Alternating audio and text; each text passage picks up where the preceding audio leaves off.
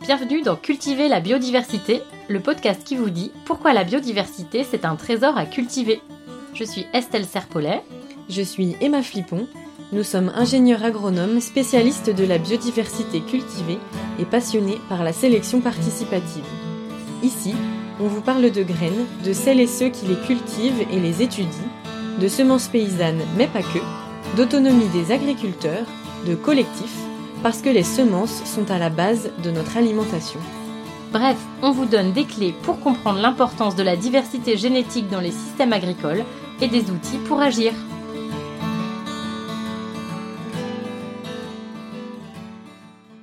Cultiver la biodiversité, épisode 3. Rencontre avec Jean-Martial Morel. Dans ce podcast, on part aussi à la rencontre de personnes qui cultivent, transforment et soutiennent la biodiversité cultivée. Et pour notre première rencontre, on est allé discuter avec Jean-Martial Morel, qui est maraîcher en Bretagne au sud de Rennes. On a enregistré cet épisode un jour de grand vent dans sa serre, alors euh, ne vous étonnez pas si vous entendez un peu de bruit, c'est le plastique qui claque. Bonjour Jean-Martial, est-ce que tu peux nous présenter ta ferme et puis te présenter toi aussi?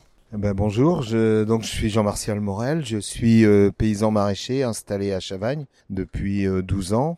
Je, je, produis des légumes principalement pour euh, les distribuer dans une dans deux AMAP, une au Reux et une à Chavagne. Je produis environ 60 légumes. Donc les, les 60 légumes différents servent à alimenter mes paniers, que j'ai une, une cinquantaine de paniers que je distribue auprès des amapiens.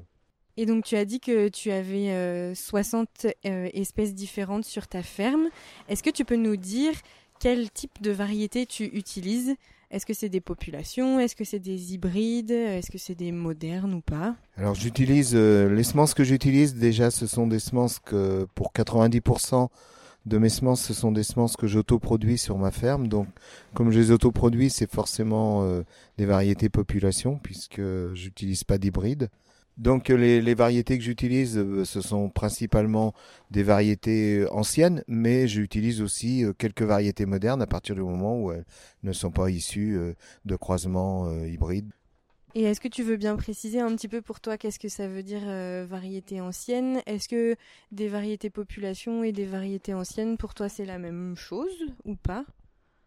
Ça peut être la même chose, c'est-à-dire qu'il y a effectivement des variétés anciennes qui sont des variétés population, mais il y a aussi des variétés modernes qui sont des variétés population, parce qu'on peut améliorer des variétés anciennes et les rendre modernes tout en étant des variétés population.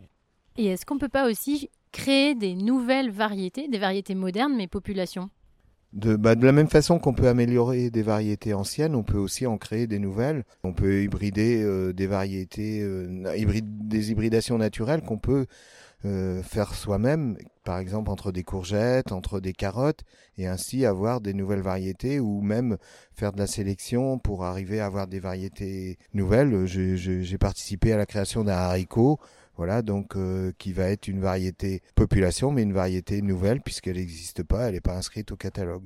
Euh, j'ai créé un haricot, voilà, que j'ai appelé ZAD en souvenir de, pour dire que la semence population, ça a été une ZAD, c'est-à-dire que c'était euh, une semence à défendre, voilà, comme la ZAD de Notre-Dame-des-Landes. Et du coup, est-ce que ces semences-là, tu peux parler de semences paysannes? Est-ce que tu les appelles des semences paysannes, toi? Je, je, les appelle semences paysannes, moi, parce que c'est moi qui les produis et comme je suis, je me considère comme un paysan, je les appelle semences paysannes, mais je préfère les identifier comme des semences population parce que il peut y avoir des semences paysannes qui sont pas forcément des semences population si elles sont produites par des paysans. Alors, je préfère moi me cantonner au mot euh, population pour être sûr de ne pas faire d'erreur entre hybride et population. Et du coup, quand tu parles d'autoproduction de semences, euh, tu parles du fait que tu reproduis tes semences sur ta ferme d'une année sur l'autre, mais tu fais aussi de la sélection, tu fais aussi tes propres sélections ben, Je reproduis effectivement euh, mes semences, mais en les reproduisant, si on veut qu'elles restent quand même compétitives et suffisamment homogènes, on est toujours obligé de faire un peu de, sélection. Euh, au moins d'enlever les impuretés, d'enlever les, plantes qui pas qui ne correspondent pas à la variété. Après, on peut aussi euh, faire une sélection un peu plus pointue pour essayer euh, d'améliorer un critère qui serait intéressant sur, euh, sur une variété. Je pense aux oignons, par exemple, aux oignons de, de, de Roscoff. On a bien vu que chaque paysan, lui, faisait une sélection en fonction de ses choix de commercialisation. S'il fait des tresses, il va travailler plutôt pour avoir des oignons qui auront une tige rigide pour pouvoir la tresser après. On peut, on peut effectivement faire des choix d'amélioration dans un sens qui nous correspond. Si euh, nous on a envie d'avoir euh, des carottes plutôt longues que rondes, on va sélectionner des longues et puis on aura quand même la variété euh, nantaise par exemple, mais qui sera plutôt longue que ronde, ou alors plutôt orange foncé que orange clair. On peut aussi, nous, travailler en fonction des goûts de nos consommateurs ou, de nos propres choix, nous, par rapport à notre sol.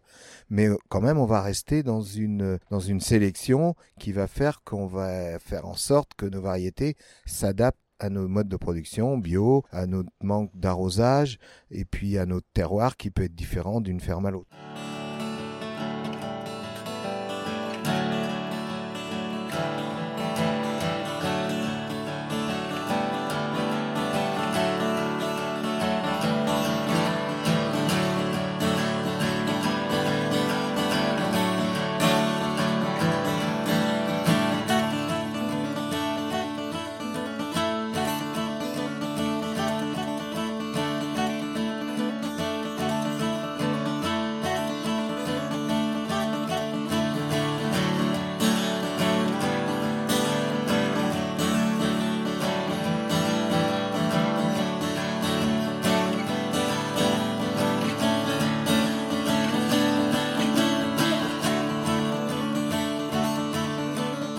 Et du coup, pour toi, c'est quoi la biodiversité cultivée? C'est quoi ta définition de la biodiversité cultivée? Et pourquoi tu penses que c'est important?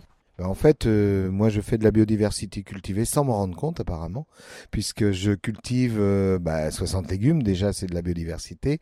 Et parmi euh, toutes mes espèces de légumes, par exemple les tomates, j'en ai 15. mes oignons, j'en ai 7. Donc, c'est vrai que chez moi, c'est toujours de la biodiversité puisque je ne fais pas qu'une variété ou qu'une espèce, je fais tout. Tout à l'heure, tu parlais de plusieurs paysans qui avaient travaillé sur euh, les oignons de Roscoff. Est-ce que tu peux nous dire un peu bah, qui étaient ces paysans? Est-ce qu'ils appartenaient à un collectif? Euh, Qu'est-ce que vous avez fait dans ce groupe? Euh, Oui, bah moi je fais partie de l'association Colcause. Donc euh, l'association Colcause milite pour qu'il y ait justement de la biodiversité, mais qu'il y ait aussi des variétés adaptées à chaque terroir, voire à chaque village. Et ça, c'est sûr que, par exemple, l'exemple de l'Union de Roscoff, c'en est un. L'exemple du chou-fleur aussi. Chaque chaque paysan dans le Nord Finistère a sa variété de chou-fleur et, considère qu'elle est la mieux adaptée à son terroir. Donc, il ne va produire que celle-là parce que elle correspond à son mode de production et à son sol et au, climat qu'il y a dans le Nord Finistère.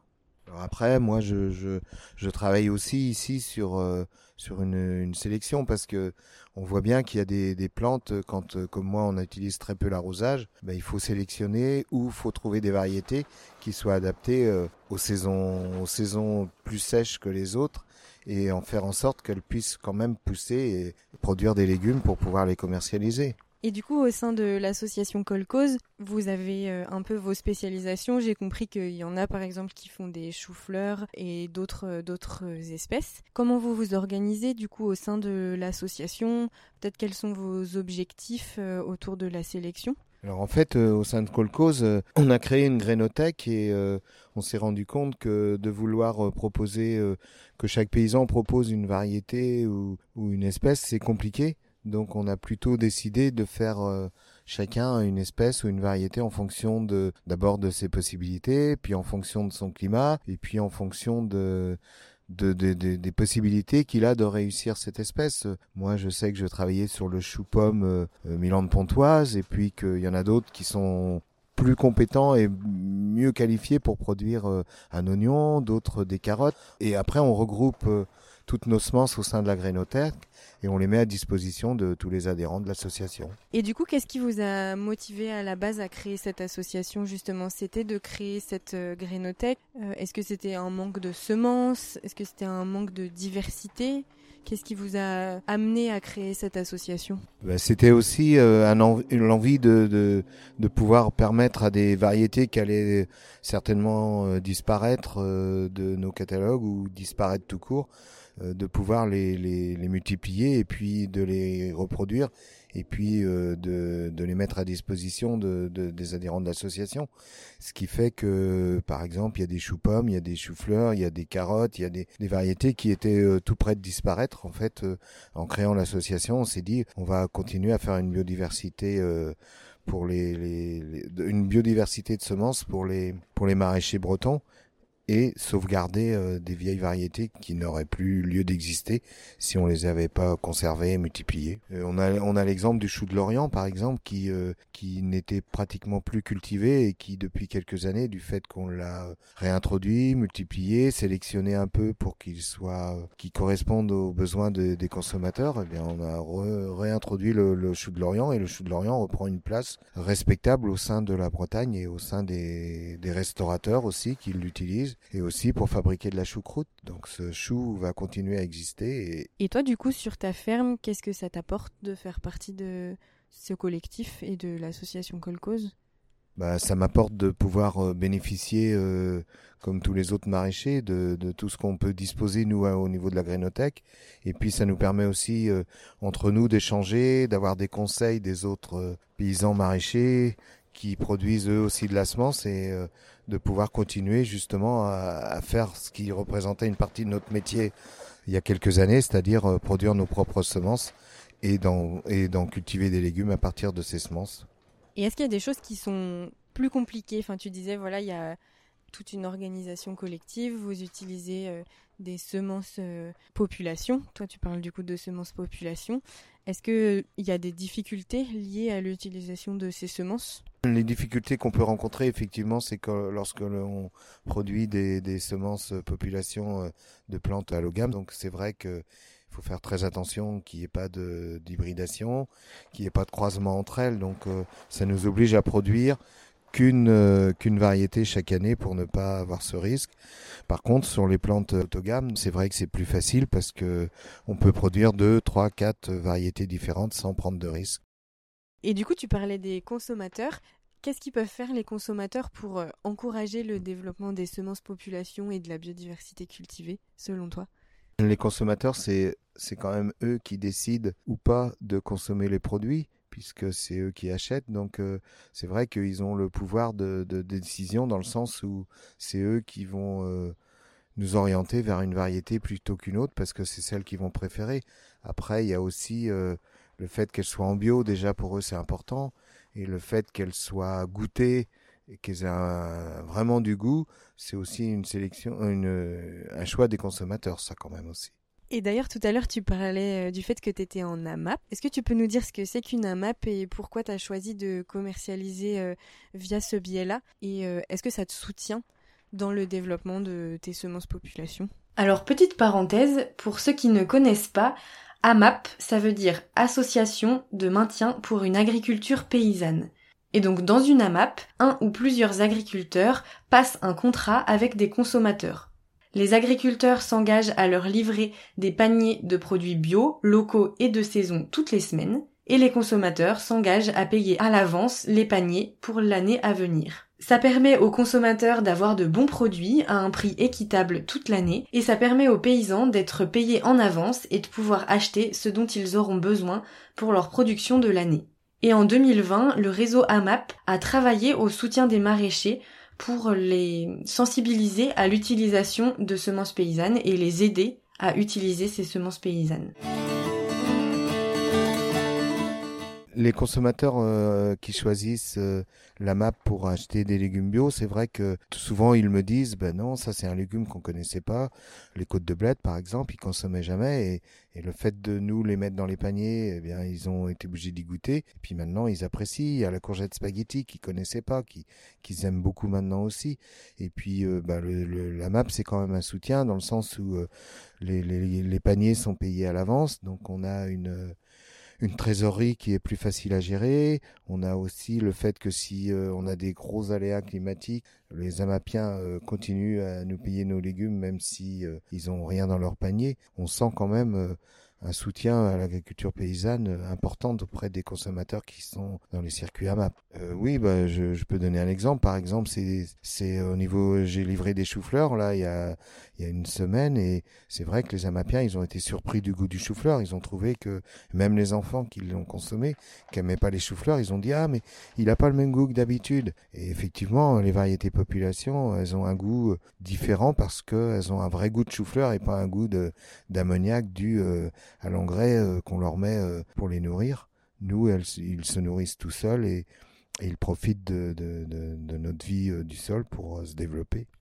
Et du coup, dernière question, c'est quoi ta variété coup de cœur, ta variété chouchou et pourquoi?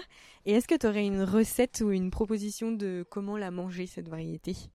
Bah, je vais, je vais, je vais être, euh, je vais pas être objectif, mais je vais quand même être euh, répondre à la question. C'est vrai que moi j'adore mon haricot parce que c'est moi qui l'ai créé et je trouve que c'est un très bon haricot vert euh, qui a pas de fil et qui est facile à, à, cuisiner puisque le haricot vert c'est quand même simple à cuisiner avec quelques pommes de terre et puis et puis du beurre, du beurre breton évidemment, demi-sel.